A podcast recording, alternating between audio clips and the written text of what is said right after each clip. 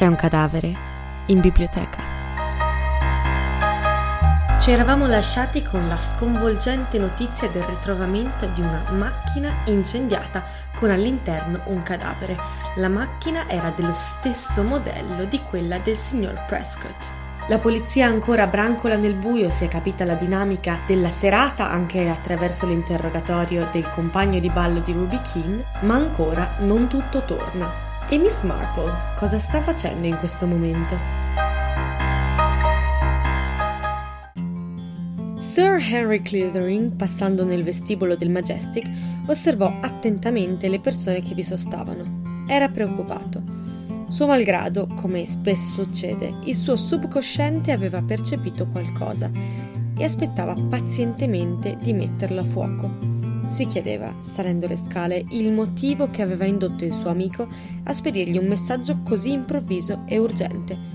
Conway Jefferson non era il tipo di uomo che diramava urgenti appelli a chi che sia. Doveva essere successo qualcosa di fuori dall'ordinario, pensò Sir Henry. Jefferson non perdette tempo e andò subito al punto. Sono lieto che tu sia venuto, disse. Edwards porta da bere a Sir Henry. Siediti, vecchio mio. Suppongo che tu non abbia sentito nulla. È già apparso sui giornali? Henry scosse il capo, incuriosito. Di che si tratta? Un caso di assassinio. Vi sono interessato anch'io come pure i tuoi amici Bantry. Arthur e Dolly Bantry? Clithering aveva l'aria incredula. Sì, il cadavere è stato trovato in casa loro. Chiaramente e in modo succinto Conway Jefferson gli raccontò i fatti. Harry ascoltò senza interromperlo. Entrambi avevano l'abitudine di andare dritto al nocciolo delle questioni. Clithering, ai tempi in cui era funzionario della polizia metropolitana, era famoso per la facoltà di afferrare velocemente le cose essenziali. È un caso straordinario, commentò quando l'altro ebbe terminato. Secondo te che ruolo hanno i Bantry? Questo è quanto preoccupa anche me. Vedi, Henry, il fatto che io li conosca forse può avere una relazione con il caso. Questa è l'unica connessione che trovo. Di dubitare di loro non c'è motivo. Non sarebbe possibile che la ragazza sia stata uccisa in un altro posto e che il suo cadavere sia stato collocato deliberatamente in casa dei miei amici? Mi sembra improbabile, disse Clittering. È possibile comunque, insiste l'altro. Sì, ma non verosimile. Che cosa desideri che io faccia? Conway Jefferson disse amaramente. Io sono un invalido. Un fatto che io cerco di nascondere che rifiuto di accettare, ma in momenti come questo non posso ignorarlo. Non sono in grado di agire come vorrei, domandare, approfondire le cose. Debbo star qui ed essere umilmente grato per qualche spicciola informazione che la polizia sarà tanto gentile di comunicarmi. Conosci per caso Melket, il capo della polizia del Redfordshire? Sì, l'ho incontrato. Qualcosa si agitò nel cervello di Sir Henry, una faccia e una figura annotate senza volerlo, mentre passava attraverso il vestibolo. Una vecchia signora dal portamento eretto, il cui viso gli era familiare, qualcosa connessa con l'ultima volta che aveva visto Melked. Desidereresti forse che io mi metta a fare il poliziotto dilettante? disse. Non è la mia specialità. Tu non sei un dilettante, questo è vero, disse Jefferson. E non sono più nemmeno un professionista, lo sai che sono andato in pensione. Ciò semplifica le cose, osservò Jefferson. Vuoi dire che se fossi ancora a Scotland Yard non potrei impicciarmi di questo caso? È perfettamente vero. Stando così le cose, disse Jefferson, la tua esperienza fa di te la persona ideale per interessarsi al caso e qualsiasi aiuto tu potrai offrire sarà una manna. Clithering disse lentamente: L'etichetta lo permette, ne convengo. Ma cosa vuoi in realtà, Conway? Scoprire chi ha ucciso la ragazza? Precisamente. Tu non ne hai idea? Assolutamente no. Sir Henry disse con gran calma Probabilmente non mi crederai, ma in questo preciso momento, nel vestibolo dell'albergo, c'è una grande esperta nella soluzione dei misteri, una persona più in gamba di me, che per giunta potrebbe anche essere al corrente di molte faccende del paese. Di chi stai parlando? Da basso, nel vestibolo, accanto alla terza colonna da sinistra, c'è una vecchia signora dal volto dolce, tranquillo e zitellesco, la cui mente ha sondato le bassezze dell'umanità malvagia e ha molta pratica. È Miss Marple, viene dal paese di St. Mary Mead che dista appena un paio di chilometri circa da Gossington ed è amica del colonnello Bantry e della moglie. È molto abile in fatto di delitti, Conway. Jefferson lo guardò con la fronte aggrottata. Tu stai scherzando? No, davvero, hai appena nominato Melket. L'ultima volta che l'ho visto è stato in occasione di una tragedia paesana. Si trattava di una ragazza che si credeva si fosse uccisa. La polizia era quasi certa che non si trattasse di suicidio, ma di omicidio e sospettavano chi fosse l'autore. È venuta da me tutta agitata e piena di apprensione la vecchia Miss Marple. Aveva paura che impiccassero un innocente. Lei non aveva prove, ma sapeva chi era l'assassino. Mi ha dato un pezzo di carta sul quale stava scritto il nome. E per Dio Jefferson aveva perfettamente ragione. Intuito femminile, immagino, osservò scettico. No, lei non lo definisce così. Conoscenza specifica, sostiene lei. Come sarebbe a dire? Beh, sai Conway, anche la polizia se ne avvale. Quando c'è un furto, di solito sappiamo chi lo ha commesso, se si tratta di uno del solito giro. Conosciamo perfettamente lo stile dei vari ladri. Miss Marple fa l'equivalente in paese, spesso con risultati interessanti e soltanto occasionalmente un po' banali. Jefferson obiettò scettico. Che vuoi che capisca di una ragazza cresciuta in un ambiente di teatro e che verosimilmente non è mai stata in un paese in vita sua? Sono del parere confermò Clithering con sicurezza, che può avere qualche idea.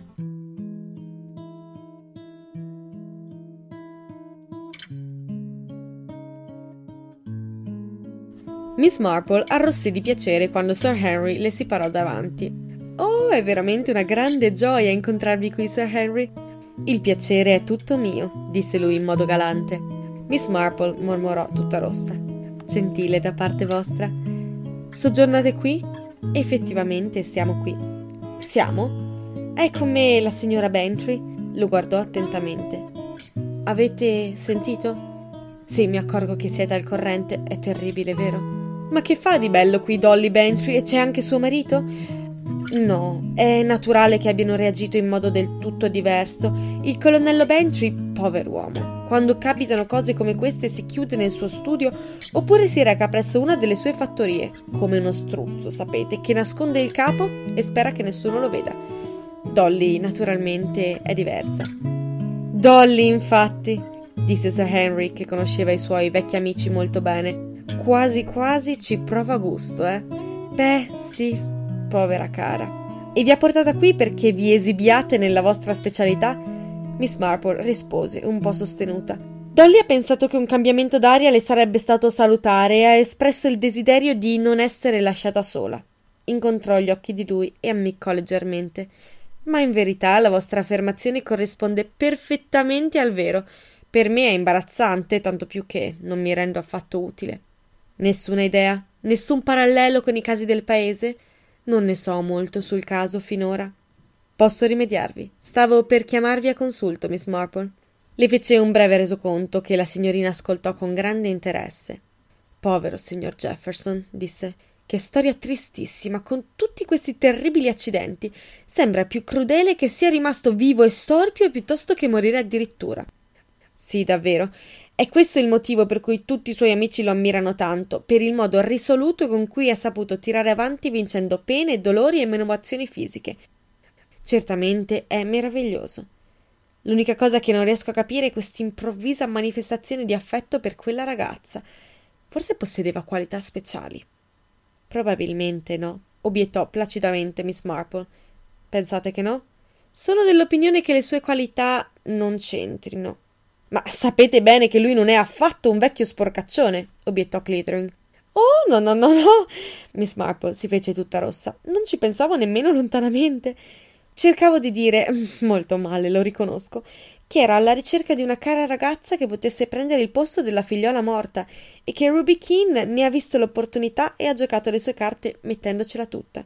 Ciò che dico può sembrare molto poco caritatevole, per la verità, ma ho visto tanti casi simili. Per esempio la giovane donna di servizio del signor Hartbottle, una ragazza molto comune, ma di buone maniere. La sorella del padrone ha dovuto allontanarsi per assistere una parente in punto di morte e al ritorno ha trovato la servetta completamente cambiata, che se ne stava nel salotto a ridere e chiacchierare, senza cuffia e senza grembiule. La signorina Hotbottle l'ha aggredita con durezza, la ragazza ha fatto l'impertinente e infine il vecchio Hardbottle ha ridotto al silenzio la sorella, dicendole che la ragazza aveva lavorato abbastanza in casa e che lui riteneva di dover fare qualche cambiamento. Scandalo grosso in paese. ma la povera signorina Hardbottle ha dovuto andarsene a vivere molto disagiatamente in una camera d'affitto a Eastbourne.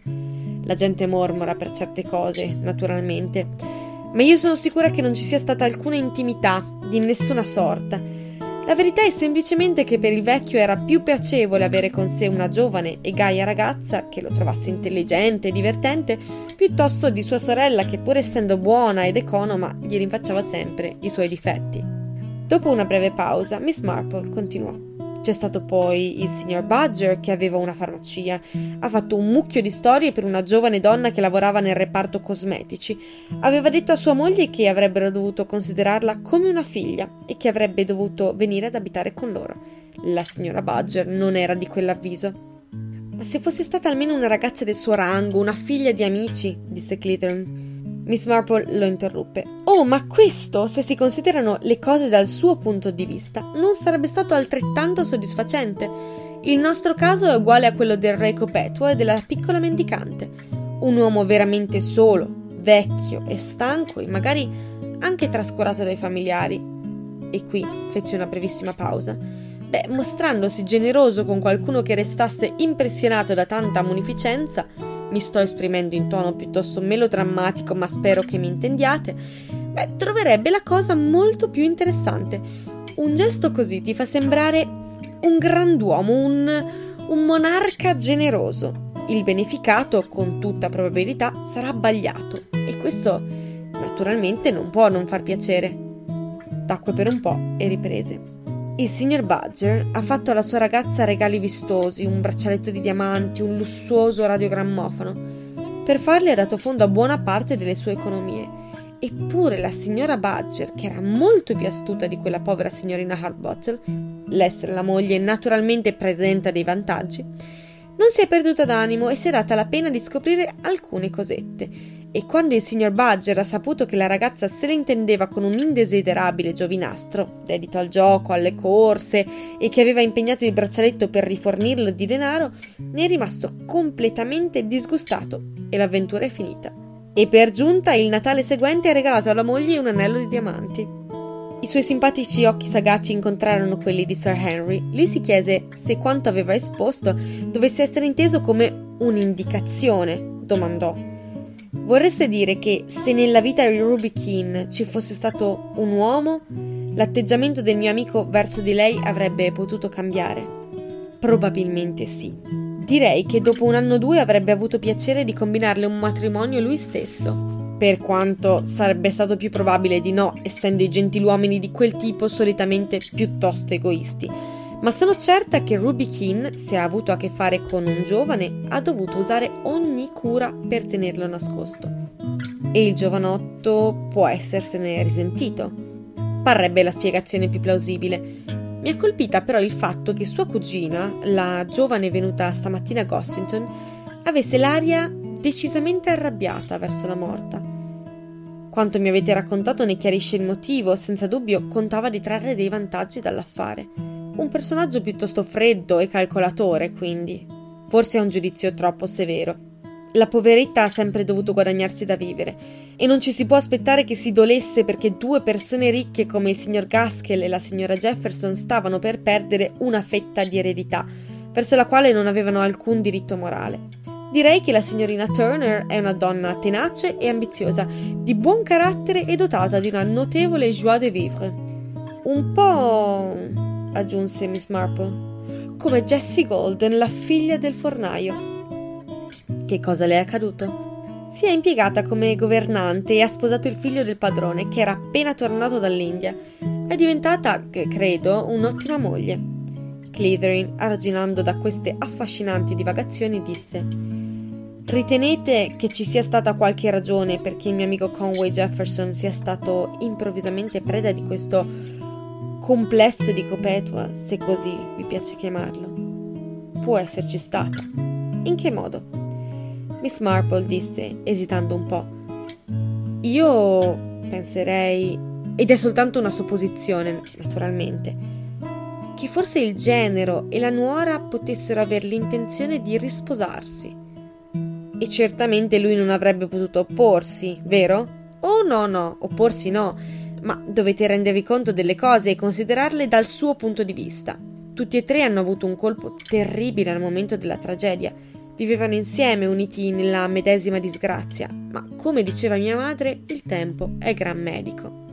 Tanto il signor Gaskell quanto la signora Jefferson sono giovani, senza accorgersene loro stessi possono aver cominciato a provare irritazione e a rifiutare i vincoli che li legavano al passato dolore. E così, provando gli stessi sentimenti, il vecchio signor Jefferson si è reso conto di una improvvisa diminuzione dell'affetto, pur senza saperne individuare la causa. Sono cose che accadono normalmente, gli uomini si sentono facilmente trascurati, nel caso del signor Hardbottle è stata la signorina Hardbottle ad andarsene e con i Badger è stata la signora Badger che aveva preso la mania dello spiritismo e usciva sempre per partecipare alle sedute. Devo dirvi, fece Sir Henry con discrezione, che non mi piace questa vostra maniera di ridurre tutto al minimo comune denominatore. Miss Marple scosse tristemente la testa. La natura umana è sempre la stessa, Sir Henry il signor Harbottle, il signor Badger il povero Conway. Non amo parlare di me stesso, ma non avete per caso nel vostro paese qualche parallelo che si adatti alla mia umile persona? Sì, certamente, c'è Briggs. Chi è costui? Era il capo giardiniere a Old Hall. La miglior persona che vi sia mai stata impiegata. Sapeva esattamente quando i suoi dipendenti erano negligenti, non gli sfuggiva nulla. Lavorava con soli tre uomini e un ragazzo e il giardino era tenuto meglio che se ne avesse avuti sei. Ha guadagnato parecchi premi con i suoi fiori di pisello e adesso è in pensione. Proprio come me, disse Sir Henry, ma fa anche qualche lavoretto per le persone che gli sono simpatiche. Ah, di nuovo come me. Io sto facendo la stessa cosa, un lavoretto per aiutare un vecchio amico. Due vecchi amici.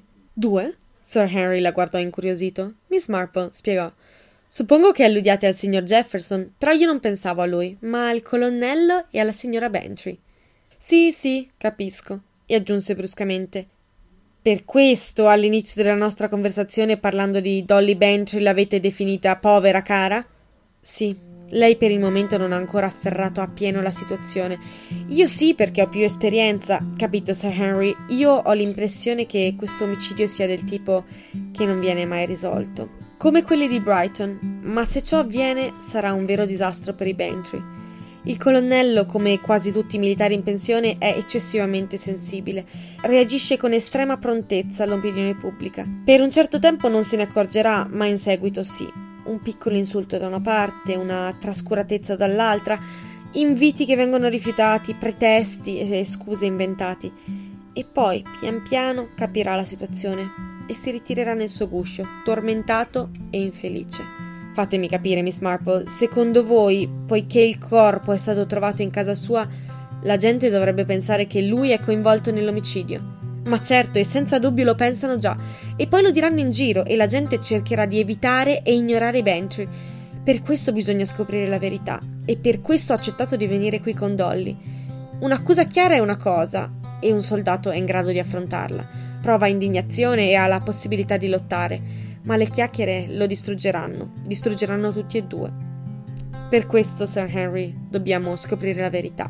Sir Henry disse.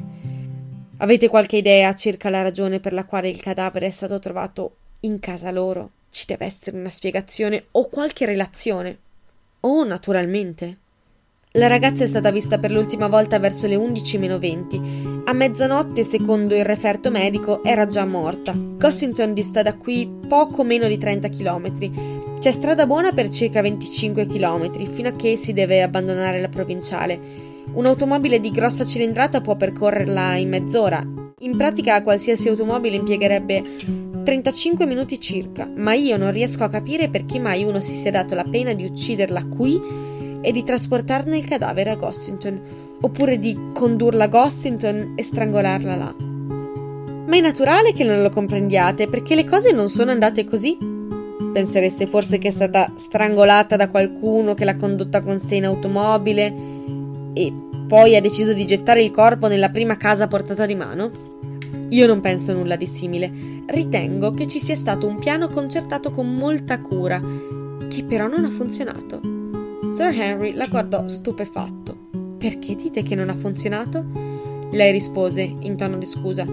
succedono cose tanto curiose, vero? Se vi dicessi che questo progetto particolare ha avuto uno sviluppo imprevisto, perché gli esseri umani sono molto più vulnerabili e sensibili di quanto si possa immaginare, questo non parrebbe ragionevole, vero? Ma è per questo che credo. si interruppe. Uh, sta arrivando la signora Bantry. La signora Bantry era insieme ad Adelaide Jefferson. Quando si accorse di Sir Harry, esclamò: Voi? Proprio io. Glittering le prese le mani e le strinse calorosamente. Non potete immaginare come tutto questo mi dispiaccia, signora B. La signora Bantry rispose meccanicamente: Non chiamatemi signora B. E proseguì: Arthur non è qui se la prende troppo. Miss Marple e io siamo venute per indagare. Eh, conoscete la signora Jefferson? Sì, naturalmente. Le strinse la mano. La signora Jefferson disse: Avete visto mio suocero? Sì. Ne sono lieta, eravamo in ansia per lui, è stato un colpo terribile. La signora Bentry propose: Vogliamo passare sulla terrazza per scambiare due chiacchiere e bere un bicchierino? Tutte e quattro si incamminarono e raggiunsero Mark Gaskell che sedeva solo all'estremità della terrazza. Dopo poche frasi di convenienza durante le quali bevettero, la signora Bentry affrontò direttamente l'argomento con l'abituale gusto per l'azione diretta. Possiamo parlare del fatto, vero? Disse. Siamo tutti vecchi amici, eccettuata Miss Marple, che conosce già tutto del delitto e per di più desidera aiutarci. Mark Haskell squadrò Miss Marple con una certa perplessità. Forse scrivete racconti polizieschi? disse con aria dubbiosa.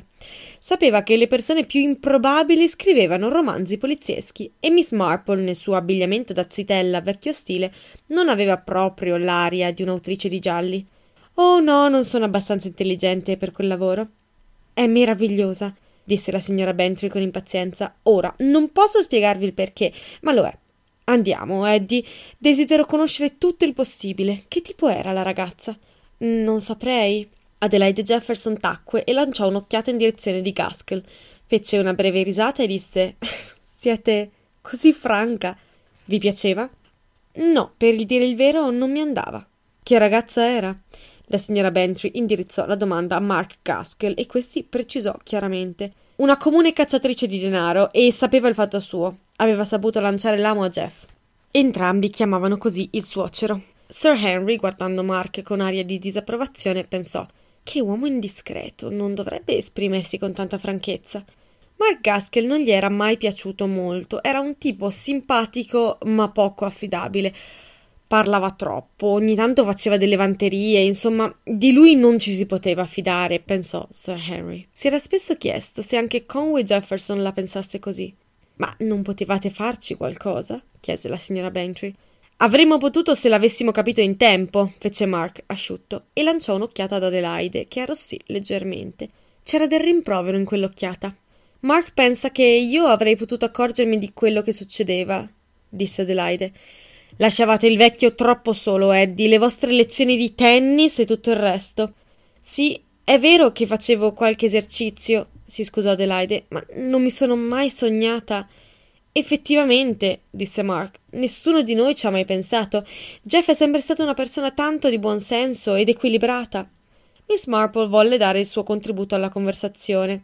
Gli uomini, disse, con l'abitudine delle vecchie zitelle di considerare quelli del sesso opposto come una specie di animali selvatici, non sono sempre equilibrati quanto sembrano a prima vista.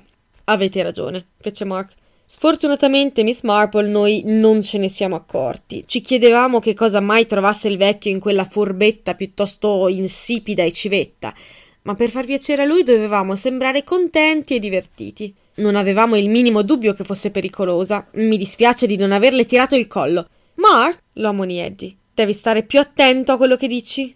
Lui le rivolse un accattivante sorriso. Già, altrimenti la gente potrà pensare che sia stato proprio io a strangolarla. O bene, in tutti i casi capisco di essere sospettato, perché comunque io e Eddie avevamo un interesse personale per volere la sua morte. Mark!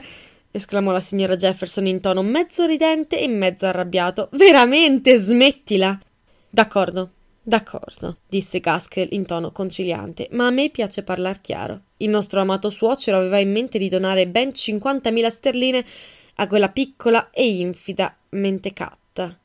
Mark, non parlare così di una morta. Sì, è vero, la poveraccia è morta. E dopo tutto, perché non avrebbe dovuto usare le armi di cui l'aveva dotata madre natura? Chi sono io per giudicarla? Ho fatto tante cattive azioni in vita mia.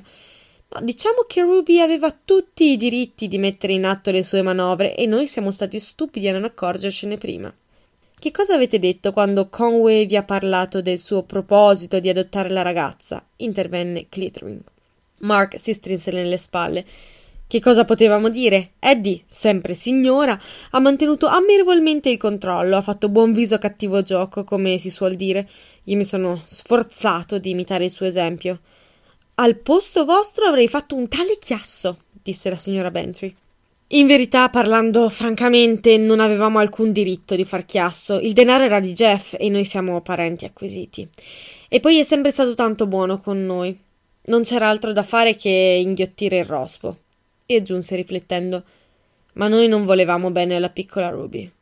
Adelaide Jefferson aggiunse Se almeno fosse stata un altro tipo di ragazza. Jeff aveva due nipoti, sapete. Se fosse stato uno di loro, beh, eh, si sarebbe potuto comprendere. Continuò con una punta di risentimento. E Jeff sembrava tanto attaccato a Peter. Certamente, disse la signora Bentry. Ho sempre saputo che Peter era figlio del vostro primo marito, ma l'avevo quasi completamente dimenticato. Ho sempre pensato a lui come al nipote del signor Jefferson. Anch'io, disse Adelaide. Il tono della sua voce fece sì che Miss Marple si girasse a guardarla. Tutta colpa di Josie, disse Mark. È stata lei a farla venire qui. Ma non penserai mica che l'abbia fatto apposta, no? Josie ti è sempre piaciuta molto, osservò Adelaide. Sì, certo, era una persona di buon carattere. Pura coincidenza che abbia fatto venire qui la ragazza. Josie è una ragazza intelligente, cara mia. Sì, ma non avrebbe potuto prevedere. Mark disse: No, non sto accusandola di aver pianificato tutto, ma sono certo che aveva capito che piega avevano preso le cose e non ha aperto bocca. Sospirando, Adelaide disse: E chi potrebbe darle torto? Oh, nessuno ha mai torto. Ruby Keane era molto graziosa? domandò la signora Bentry. Mark la guardò, meravigliato. Ma credevo che l'aveste già vista? La signora Bentry rispose in fretta: Oh, sì, l'ho visto, ho visto il suo cadavere. Ma era stata strangolata, lo sapete bene, e sapete, sarebbe difficile dire. Ebbe un brivido. Mark precisò pensierosamente: Non mi pare che fosse realmente bella, non lo sarebbe stata sicuramente senza trucco. Una faccetta sottile da furetto, col mento sfuggente, i denti rivolti all'indietro, un naso qualunque. Sembra uno schifo, osservò la signora Bentry. Oh no, no, no, non lo era. Con l'aiuto del trucco riusciva ad apparire di bell'aspetto. Non ti pare, Eddie? Sì, un cosino rosa e bianco da scatola di cioccolatini. Aveva dei begli occhi azzurri. Sì, con uno sguardo innocente da bambina, dalle pesanti ciglia scure che ne sottolineavano l'azzurro. I capelli erano ovviamente platinati, e a dire il vero, ora che ci penso, così dipinta aveva una certa rassomiglianza con Rosamond, mia moglie. Oserei dire che è stato questo ad attrarre su di lei l'attenzione del vecchio. Sospirò. Certo che è un bel guaio, ed è triste che Eddie e io non possiamo fare a meno di sentirci contenti che sia morta bloccò il tentativo di protesta da parte della cognata. No, no, Adelaide, so come la pensi, tal quale come me, e non voglio fingere altrimenti, ma al tempo stesso sono molto preoccupato per Jeff. È rimasto molto scosso dalla faccenda, io. Si fermò e guardò in direzione delle porte che si aprivano fra il vestibolo e la terrazza. Bene, bene, guardate chi c'è là, che donna senza scrupoli sei, Eddie. La signora Jefferson si fermò a guardare, lanciò un'esclamazione e si alzò, mentre la faccia le si coloriva un poco. Percorse rapidamente la terrazza e si avvicinò a un uomo alto di mezza età, dal volto bruno e magro, che guardava intorno con aria incerta. Quello non è Hugo McLean? domandò la signora Benchy. Mark Gaskell rispose: È proprio Hugo McLean, alias William Dobbin. È molto fedele, vero? mormorò la signora Bentry. Devoto come un cane, fece Mark. Eddie ha solo da fischiare Hugo arriva trotterellando in qualsiasi angolo del globo si trovi. Spera sempre che un giorno si decida a sposarlo, e direi che lei lo farà. Miss Marple guardò con aria beata i due. Capisco. Una storia d'amore? disse. Di quelle del buon stampo antico, assicurò Mark, e dura da anni. Eddie appartiene a quel tipo di donne, aggiunse meditabondo. Suppongo che Eddie gli abbia telefonato stamattina. Non me l'ha detto. Edwards arrivò con fare discreto e si fermò accanto a Mark. Scusatemi, signore, il signor Jefferson gradirebbe che voi venisse su. Vengo subito, assicurò Mark. Si inchinò ai presenti dicendo ci vedremo più tardi e se ne andò. Clithering si sporse verso Miss Marple. Che ne pensate dei principali beneficiari del delitto? Miss Marple rispose assorta, guardando verso Adelaide Jefferson, che era in colloquio col suo vecchio amico. Direi che era una madre molto devota. Oh, certo, fece la signora Bentry, adora Peter. È una di quelle donne, disse Miss Marple, che riescono simpatiche a tutti, donne che possono andare avanti rimaritandosi una volta dietro l'altra. Non intendo dire che abbia successo come femmina, la cosa è completamente diversa. Capisco che cosa intendete dire, disse Clithering. E Gaskell? Ah! esclamò Miss Marple. Un tipo dolce e mellifluo. Per favore, fornitemi anche il parallelo nel vostro paese. Il signor Cargill, costruttore, riusciva a convincere la gente a fare dei lavori nelle case che di fatto costoro non avevano mai inteso fare. E poi, quando si trattava di pagare, dava una bella stangata, ma riusciva sempre a giustificare i conti. Un tipo mellifluo. Ha sposato una donna ricca, come Gaskell, del resto. Non vi piace? Sì, sì, è un tipo che piace alle donne, ma non mi inganna. È una persona molto attraente, direi, ma un po' avventato. Fa male a parlare troppo. Avventato è la parola giusta, disse Sir Henry. Se non sta attento, si caccerà nei pasticci. Un giovane alto, dai capelli scuri e vestito di flanella bianca, salì i gradini della terrazza e si fermò un momento osservando Adelaide Jefferson e Hugo McLean. E quello, disse Sir Henry cortesemente, è l'incaricato dell'albergo per il tennis e la danza, Raymond Starr, il partner di Ruby Keane. Miss Marple lo guardò con interesse. È una persona di bell'aspetto, vero? Direi di sì. Non siate assurdo, Sir Henry, disse la signora Bantry. Non c'è dubbio in proposito, è di bell'aspetto. La signora Jefferson prende lezioni di tennis, così mi pare abbia detto, mormorò Miss Marple. Vi suggerisce nulla questo fatto, Jane? Miss Marple non ebbe il tempo per rispondere a questa precisa domanda. Il giovane Peter Carmody sopraggiungeva. Si rivolse a Sir Henry. Siete un poliziotto anche voi? Vi ho visto parlare col sovrintendente. Quello grasso è un sovrintendente, vero? Esatto, ragazzo mio. E qualcuno mi ha detto che voi siete un pezzo grosso della polizia londinese, il capo di Scotland Yard o qualcosa del genere. Il capo di Scotland Yard nei romanzi di solito è un cretino, no? Oh no, no, non più. Prendere in giro la polizia non è più di moda. Avete già scoperto chi ha commesso l'omicidio? Finora no, temo. Ti diverti molto, Peter? domandò la signora Bantry. Sì, piuttosto. È una novità, vero? Ho cercato ovunque per tentare di trovare qualche indizio, ma non sono stato fortunato. Ho però un ricordo. Lo volete vedere? Pensate che mia madre voleva che io lo buttassi via. I genitori certe volte sono un po' seccanti. Trasse da una tasca una scatoletta di fiammiferi. Apertala, fece vedere il prezioso contenuto. Guardate, è un pezzo di unghia, la sua unghia. Le metterò un cartello con scritto Unghia della donna assassinata e la mostrerò a scuola. È un bel ricordo, non credete? Dove l'hai trovata? chiese Miss Marple. A dire il vero è stato un colpo di fortuna, perché naturalmente io non sapevo che poi sarebbe stata uccisa. È stato prima di cena, ieri sera. A Ruby si è impigliata l'unghia nello scialle di Josie e l'ha rotta. La mamma gliel'ha tagliata e me l'ha data con l'ordine di gettarla nel cestino della carta. Volevo farlo, ma me la sono messa invece in tasca. E stamattina, ricordando, ho scoperto che c'era ancora. Disgustoso, commentò la signora Bentry. Educatamente Peter disse: Davvero? Ti sei procurato altri ricordi? chiese Sir Henry. Beh, non lo so, ho trovato qualcosa che potrebbe esserlo. Spiegati, giovanotto. Peter lo guardò seriamente, quindi estrasse dalla tasca un involto dal quale tirò fuori un pezzetto di nastro scuro. È un pezzo di laccio da scarpe di quel tipo, di quel George Bartlett, spiegò. Ho visto le sue scarpe fuori dalla porta stamattina e ne ho approfittato per prenderne un pezzetto nel caso che. Che cosa? Nel caso che lui fosse l'assassino, naturalmente. È stato l'ultima persona a vederla e questo lo sapete bene, fa sempre nascere dei sospetti. È quasi ora della cena, vero? Sono spaventosamente affamato. Dal tè alla cena sembra sempre che il tempo sia così lungo. Oh, c'è lo zio Ugo. Non sapevo che mamma gli avesse chiesto di venire. Suppongo che lo abbia chiamato. Lo fa sempre quando si trova in qualche pasticcio. Oh, arriva anche Josie. Ehi, Josie! Josephine Turner, che camminava lungo la terrazza, si fermò e sembrò piuttosto stupita nel vedere la signora Bantry e Miss Marple. La signora Bentry disse cortesemente: Buonasera, signorina Turner, siamo venute a fare un po' di indagini. Josie gettò in giro un'occhiata sospettosa, disse abbassando la voce: È terribile, nessuno lo sa ancora.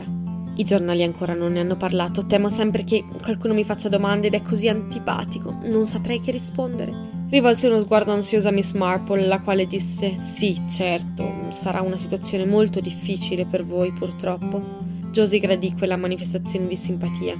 Capite, il signor Prescott mi ha detto non dire nulla, il che va bene, ma poi tutti mi fanno delle domande e io non me la sento di offendere la gente. Prescott ha detto che sperava che io fossi in grado di continuare a lavorare come al solito e non è stato molto carino in proposito, quindi vorrei fare del mio meglio e poi non vedo perché tutto debba essere colpa mia. Mi permettete di chiedervi qualcosa, signorina Turner? disse Sir Henry. O potete domandarmi tutto quello che volete rispose Josie, mentendo un po'. C'è stato forse qualche disaccordo fra voi, la signora Jefferson e il signor Gaskell, per quell'incidente. Per l'assassinio, intendete dire? No, non alludo all'assassinio. Josie giocherellò con le dita. Disse, piuttosto scontrosamente. Beh, ci fu e non ci fu, voi mi capite. Nessuno dei due mi ha detto qualcosa, ma Penso che mi considerino responsabile per il fatto che il signor Jefferson si sia incapricciato di Ruby.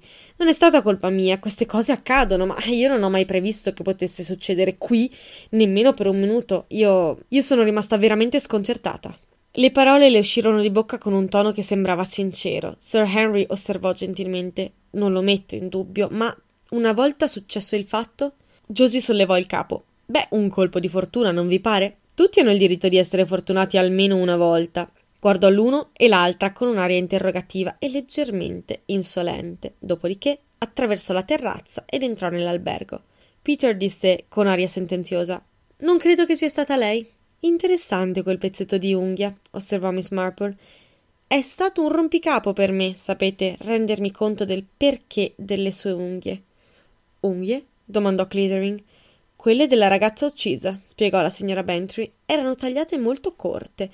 E ora che Jane me lo rammenta, naturalmente, sembrava una cosa un po' inverosimile. Una ragazza di quel tipo di solito ha quasi gli artigli. Miss Marple disse: Ma siccome se n'era rotta una, può benissimo aver tagliato le altre per pareggiarle. Sarei curiosa di sapere se nella sua stanza sono stati trovati pezzi d'unghia. Sir Henry la guardò curiosamente. Domanderò al sovrintendente Harper quando rientrerà disse. Rientrerà eh, da dove? chiese la signora Bentry. Non sarà per caso andato a Cossington? Sir Henry rispose con gravità.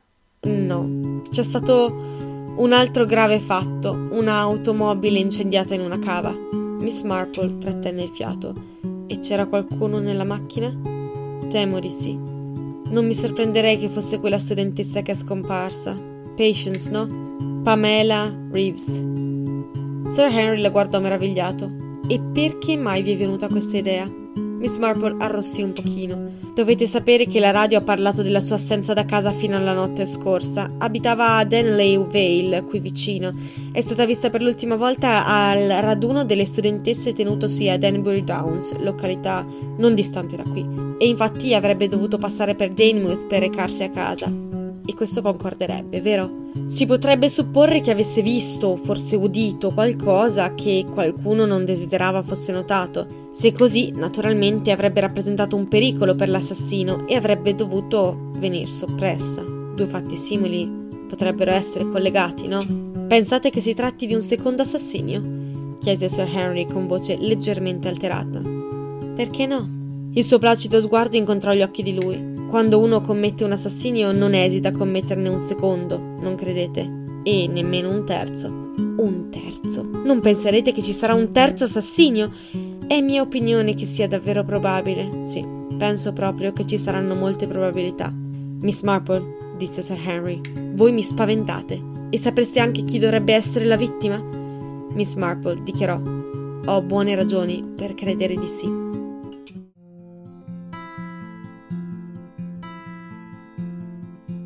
Il sovrintendente Harper stava osservando quel groviglio di metallo contorto e annerito. Un'auto bruciata era sempre una vista ripugnante, anche senza l'aggiunta di un cadavere bruciacchiato. La cava di Van era in un luogo fuori mano, lontano da qualsiasi abitazione. Anche se in linea d'aria era poco meno di 3 km da Daymonth, Vi si giungeva percorrendo una strada stretta, piena di curve e accidentata, che era poco più di una mulattiera e portava solo alla cava. La cava era da tempo abbandonata e le sole persone che passavano da quelle parti erano i gitanti in cerca di more. Era il luogo ideale per far sparire un'auto. Sarebbero potute passare settimane prima della scoperta della macchina se non fosse stato per quel riflesso dell'incendio che era stato visto per puro caso da Albert Biggs, un operaio che stava recandosi al lavoro.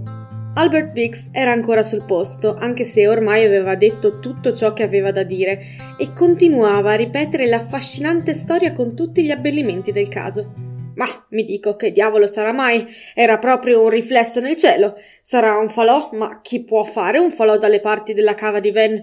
No, mi dico, questo è un incendio in piena regola. Non c'è dubbio. Ma cosa potrebbe bruciare, mi chiedo? Da quelle parti non ci sono case né fattorie, e proprio dalle parti di Van mi dico, ecco, dov'è? Non sapevo cosa fare, ma vedendo l'agente Greg che avanza in bicicletta, glielo dico. A quel punto non c'era più nessun riflesso nel cielo, ma gli spiego dove era stato. Proprio là, in quella direzione. Un gran riflesso in cielo, gli dico. Forse è un covone di fieno, dico.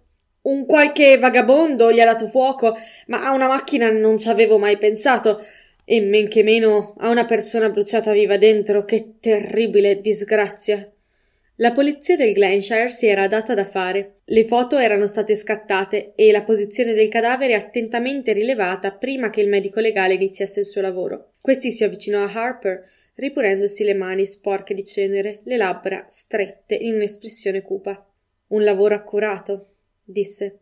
Non restano che una parte del piede e la scarpa. Personalmente in questo momento non sono in grado di dire se si trattasse di un maschio o di una femmina, ma avremo qualche indicazione dall'esame delle ossa. La scarpa è nera, col cinturino, del genere indossato dalle ragazze. Nella contea confinante hanno denunciato la sparizione di una ragazza sui 16 anni, disse Harper. Probabilmente si tratta di lei, disse il dottore. Povera bimba. Harper disse con fare imbarazzato: Non era viva quando No, no, non credo. Nulla fa pensare che abbia tentato di uscire dall'auto. Il corpo era adagiato sul sedile con un piede fuori. Era morta quando è stata messa lì. Poi l'auto è stata incendiata per distruggere le prove. Si interruppe e chiese: Avete ancora bisogno di me? Non credo. Grazie. Allora me ne vado. Si allontanò sulla sua macchina. Harper si avvicinò a uno degli agenti specializzato in casi di automobili. Questi alzò il capo. La meccanica della cosa è chiara. Sull'auto è stata versata della benzina e poi è stato appiccato il fuoco. Più in là sul costone ci sono tre taniche vuote. Un altro agente era impegnato a mettere in ordine i piccoli oggetti rinvenuti nell'auto. C'erano una scarpa nera bruciacchiata e dei frammenti di stoffa. Mentre si avvicinava Harper, l'agente esclamò: Guardate qui, signore, questo mi sembra decisivo. Harper prese il piccolo oggetto che gli veniva a porto. Disse: un bottone di un uniforme da Girl Scout. Sì, signore. Bene, disse Harper. Ora sappiamo chi è. Il sovrintendente, un uomo sensibile e di buon cuore, provò un senso di nausea. Prima Ruby Keane e ora questa ragazzina, Pamela Reeves. Disse fra sé: Che cosa sta succedendo nel Glenshire? La sua mossa seguente fu di chiamare il capo della polizia della sua contea e poi il colonnello Melkett. La sparizione di Pamela Reeves era avvenuta in Radfordshire, anche se il corpo era stato ritrovato nel Glenshire. Il compito che lo attendeva adesso era tutt'altro che piacevole. Doveva dare la notizia ai genitori di Pamela Reeves. Miss Marple si è messa all'opera per dare il suo contributo alle investigazioni, ma ancora non abbiamo capito dove vuole andare a parare. Ci sono sempre dei dettagli che non tornano, le unghie di Ruby Keane ad esempio. E poi sempre più persone ammettono di non sentire per niente la mancanza di Ruby King. La polizia ha ritrovato la macchina incendiata con all'interno il corpo carbonizzato di Pamela Reeves. Chi l'ha uccisa? E soprattutto, l'assassino potrebbe colpire ancora? Lo scopriremo nella prossima puntata di C'è un cadavere in biblioteca, sempre qui su Samba Radio.